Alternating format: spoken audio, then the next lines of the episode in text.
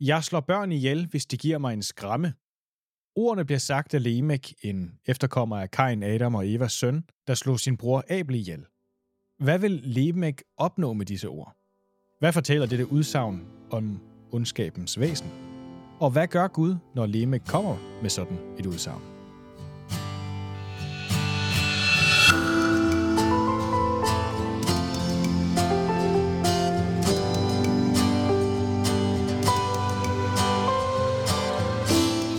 Velkommen til podcasten Den Store Fortælling, der tager dig på en kronologisk rejse gennem Bibelen fra start til slut. I studiet Torben Rasmussen, underviser og friluftsmand, Andreas Møller, filosof og musiker, og mig selv, Robert Sand, ingeniør og teolog. Velkommen til.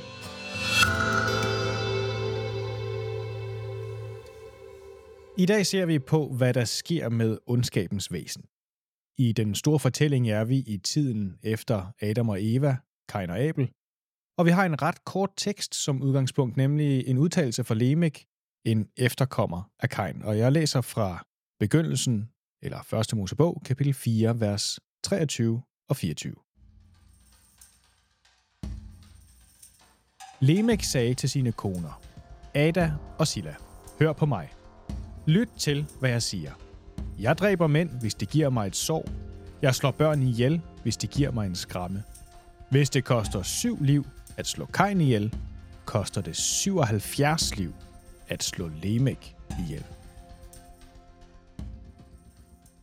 Det er noget af en tekst, vi lige har læst her. Jeg tænker ikke, at Lemek lyder til at være en særlig rar fyr.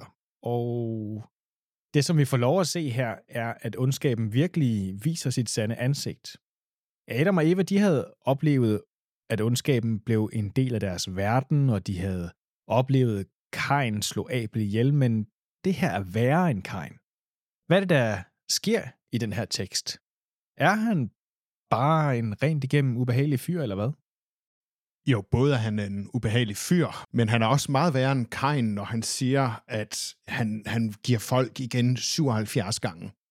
Han sætter sin, sin egne regler og sine egne standarder for, øh, hvad der er rigtigt og forkert.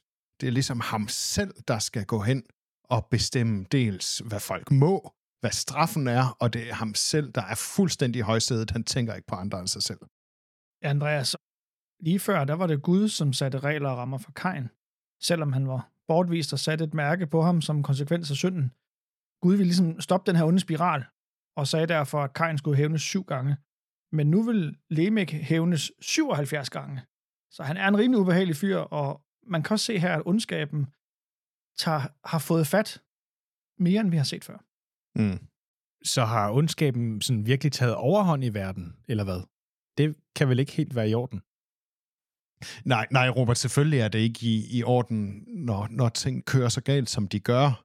Og jeg tror, spørgsmålet og spørgsmålet for os, når vi læser Bibelen, handler meget om, jamen, hvad gør Gud, som er kærlig, eller burde være kærlig, ved alle de her mærkelige ting, som mennesker de går rundt og laver.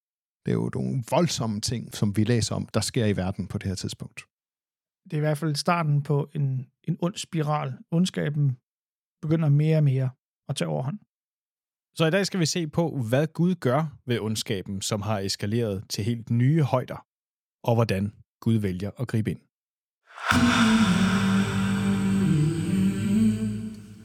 Så til at starte med, skal vi så ikke lige snakke om, hvad Guds muligheder er for at håndtere ondskaben? Jo, men Guds muligheder er vel enten at lade tingene gå sin gang og lade menneskerne gøre, hvad de har lyst til, eller han kan slå hårdt ned. Men på det her tidspunkt ser det ud til, at, his, at ondskaben er så ond, at Gud han bliver nødt til at gøre noget. Og Bibelen fortæller os så også, at Gud han faktisk griber ind. Og jeg ved ikke, Torben, om du vil læse lidt videre for os, hvad der egentlig sker her. Og så lad os prøve at lægge mærke til, hvordan Gud han vælger at reagere. Ja, jeg læser fra begyndelsen, altså 1. Mosebog, kapitel 6, og fra vers 5. Gud lagde nu mærke til, at ondskaben bredte sig på jorden. Alt, hvad menneskene tænkte og planlagde, var ondt.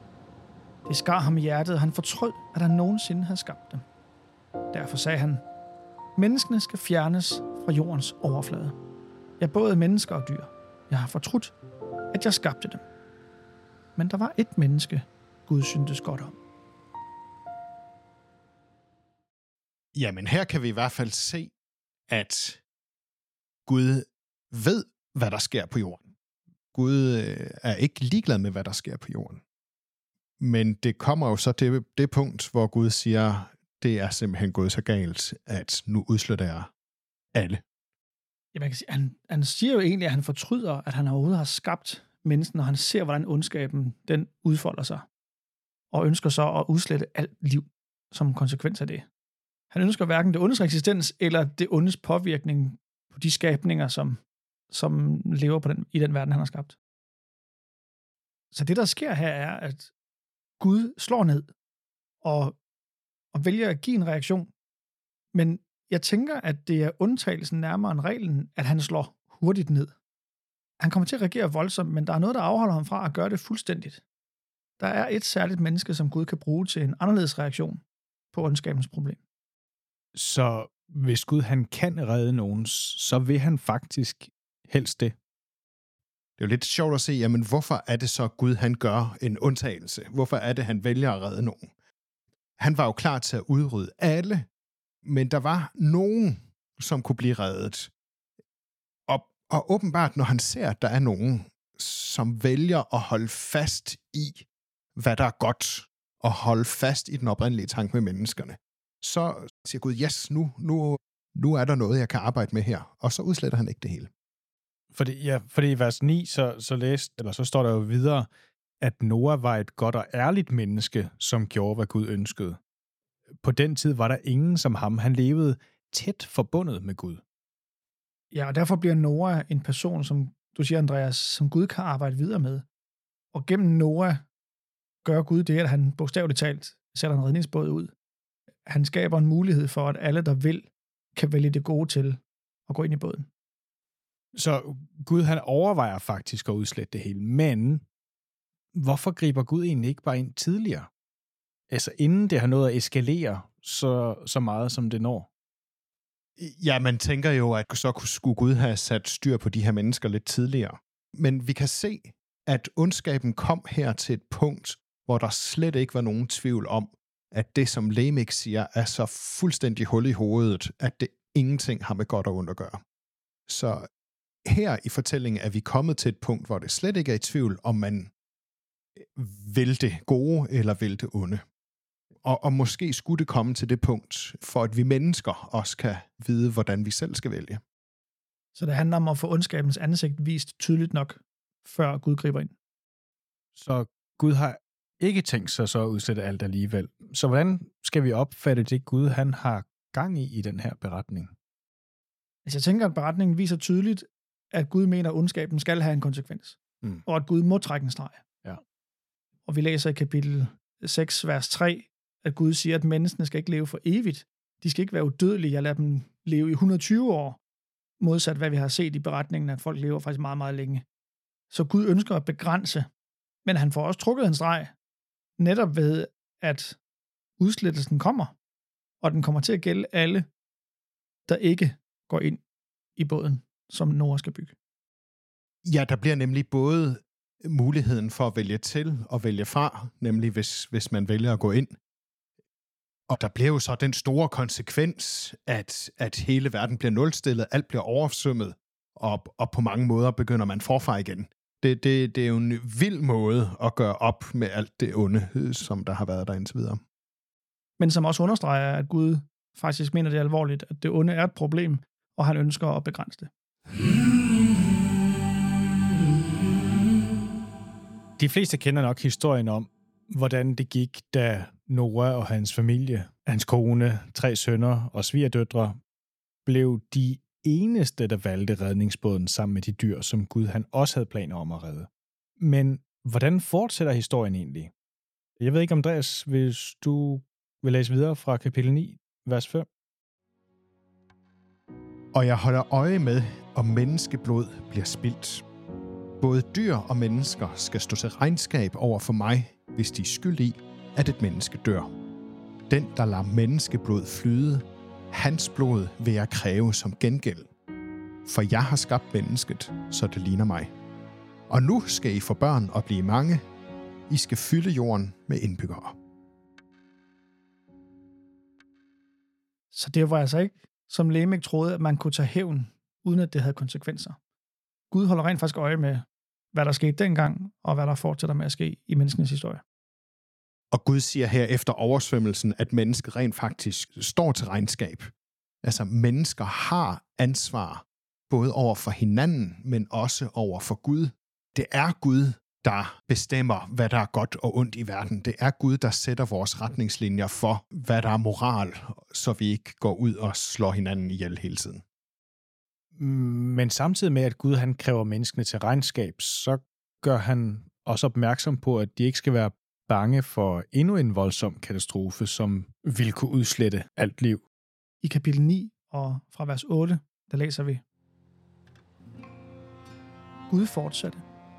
Nu laver jeg en aftale med jer og alle jeres efterkommere, med dyrene og fuglene, der lever sammen med jer.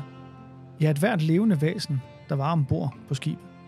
Aftalen er, at der aldrig mere vil komme en oversvømmelse, som udrydder alt, hvad der lever på jorden.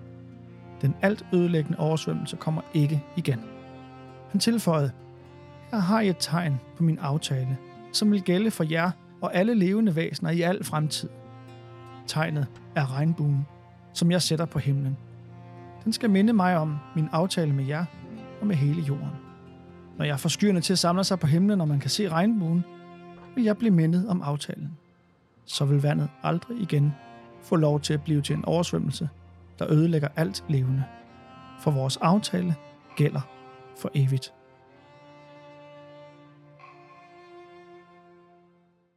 Hvad kan der ligge i det her tegn, som Gud han giver dem?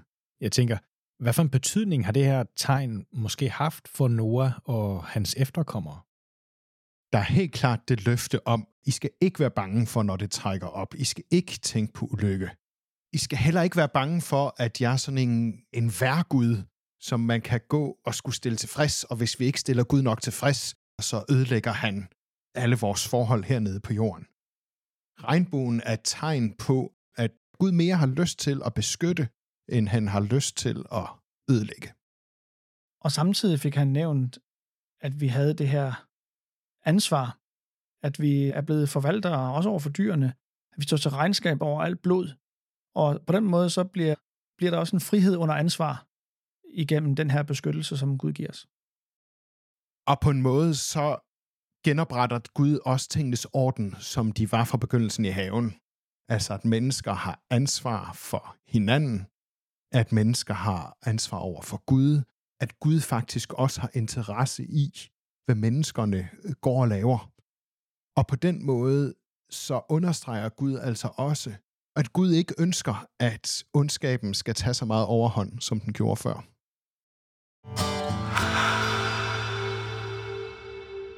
Historien fortsætter. Noras familie vokser. Menneskemængden bliver mange, vokser sig mægtige, og ondskaben begynder stille og roligt at, at, at vende tilbage, og dermed så bliver det også nødvendigt for Gud at tage endnu et greb for at dæmme op for ondskaben.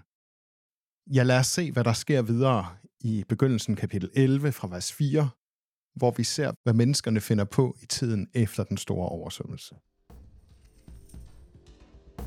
Vi skal nemlig bygge en stor by til os selv. Den skal have et tårn, der når helt op til himlen, sagde de til hinanden. På den måde bliver vi så respektindgydende, at vores by ikke kan blive indtaget, og vi ikke bliver spredt for alle vinde. Men Gud så byen og tårnet, som menneskene var i gang med at bygge. Se bare, sagde han. De er et folk med et sprog. Hvis det her er begyndelsen på, hvad de kan udrette, hvordan vil det så ikke ende? Lad os tage ned og give dem forskellige sprog, så de ikke forstår hinanden. På den måde spredte Gud dem over hele verden, så de aldrig blev færdige med at bygge byen. Vi ser her i teksten, at Gud han blander sig for at holde ondskaben i æve. Som Gud har lovet, så bliver det altså ikke endnu en vandflod, men den her gang går han ind og ændrer nogle af forholdene hos menneskene ved at ændre på sprogene. Men det er lidt skræmmende, at Noras efterkommere så hurtigt bagefter får de samme tanker om sig selv, at vi skal sørge for, at vi er stærke og respektindgydende, og vi har styr på vores. Men det får de ikke lov til. Menneskerne må ikke have så høje tanker om sig selv. De må ikke være så stærke, nu når ondskaben stadig er i verden. Ja, man siger jo, at enhed gør stærk, og det er Gud også klar over. Og kan han forpure den enhed, så kan han også forpure den styrke, der ligger i, at menneskene, som vil det onde, begynder at rotte sig sammen. Man kan også se her, at de bygger deres egen samfundsorden, uden at have Gud med. De stærkeste underkurer den svageste, og det hele ender i egoisme. Ondskaben er i princippet, når mennesker stoler helt og fuldt på sig selv og på sine egne evner, og ikke har Gud med. Og, og, og på den måde, så vælger de jo stadigvæk ondskaben til her i tiden efter Noah. Og har jo faktisk allerede glemt tegnet, som Gud gav dem, dets betydning af regnbuen, åbenbart, siden de ikke føler sig opmuntret af Guds løfter efter en stor oversvømmelse. Men hvordan er den eskaleret så meget allerede? Jeg tror egentlig, når vi kigger på vores egne forældre eller børn i dag, eller i familierne i dag, så vil man hurtigt indse, at sønnerne finder på lige så meget skidt, som forældrene gjorde, eller omvendt. Altså, det siger noget om at være menneske. Man kan ikke bare automatisk gå ud fra, at næste generation pludselig er meget bedre end den forrige. Så den her ondskabens rod, som stadig ligger i menneskene, den er der ikke kommet en, en endegyldig løsning på med, med oversvømmelsen der skal åbenbart ske noget mere.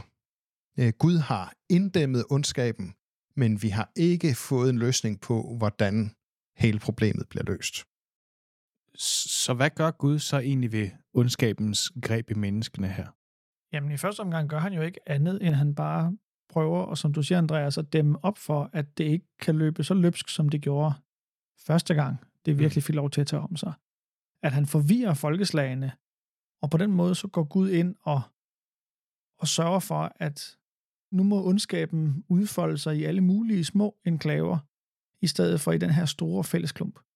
Og, og, og det er rigtigt, det løser ikke problemet, men Gud sætter en dæmper på, og så må han derfra så tage hånd om, hvad kan han så gøre ved fortællingen om det gode og det onde.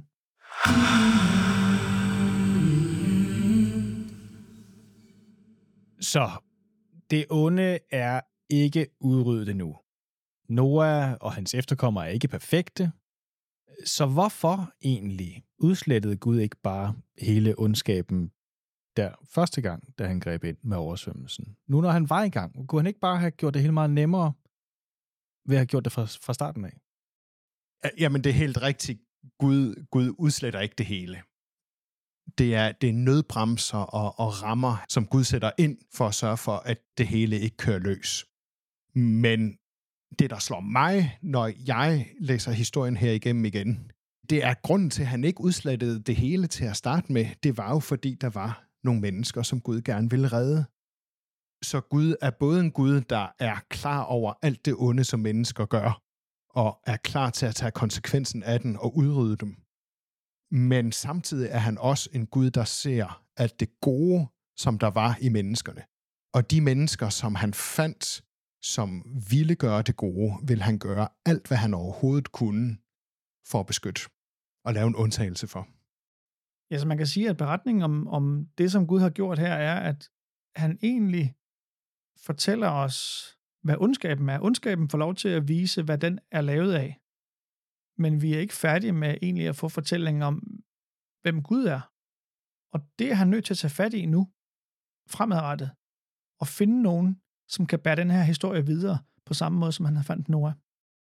Så hvad kan vi tage med fra den her fortælling i vores liv i dag? Jeg tænker i hvert fald som udgangspunkt, at beretningen om Noah introducerer tanken om en redningsplan. At Gud ønsker, at vi skal kunne træffe et valg.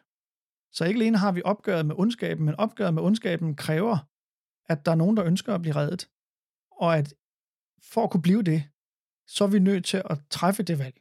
Vil vi det gode, eller vil vi det onde? Og vi ser en Gud, som har nogle meget tydelige holdninger til, hvad er det, vi mennesker gør rundt her på jorden ved hinanden. Vi bliver jo også nødt til at stille os selv det spørgsmål. Går vi med på tanken om, at der findes moral og værdier her i verden. Om vi tror på, der er noget godt her i verden, som er værd at kæmpe for, eller det bare får lov til at køre los.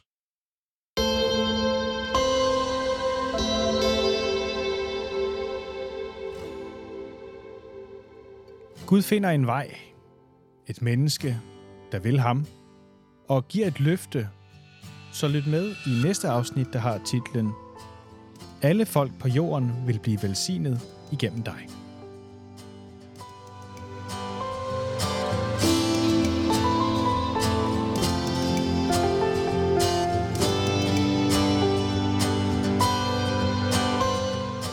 Den store fortælling er produceret i samarbejde med webkirke.dk. Du kan abonnere, bedømme og lytte videre der, hvor du plejer at finde dine podcasts. Og derudover kan du altid lytte til tidligere afsnit, kontakte os eller finde uddybende inspirerende ressourcer via hjemmesiden denstorefortælling.nu. På genhør.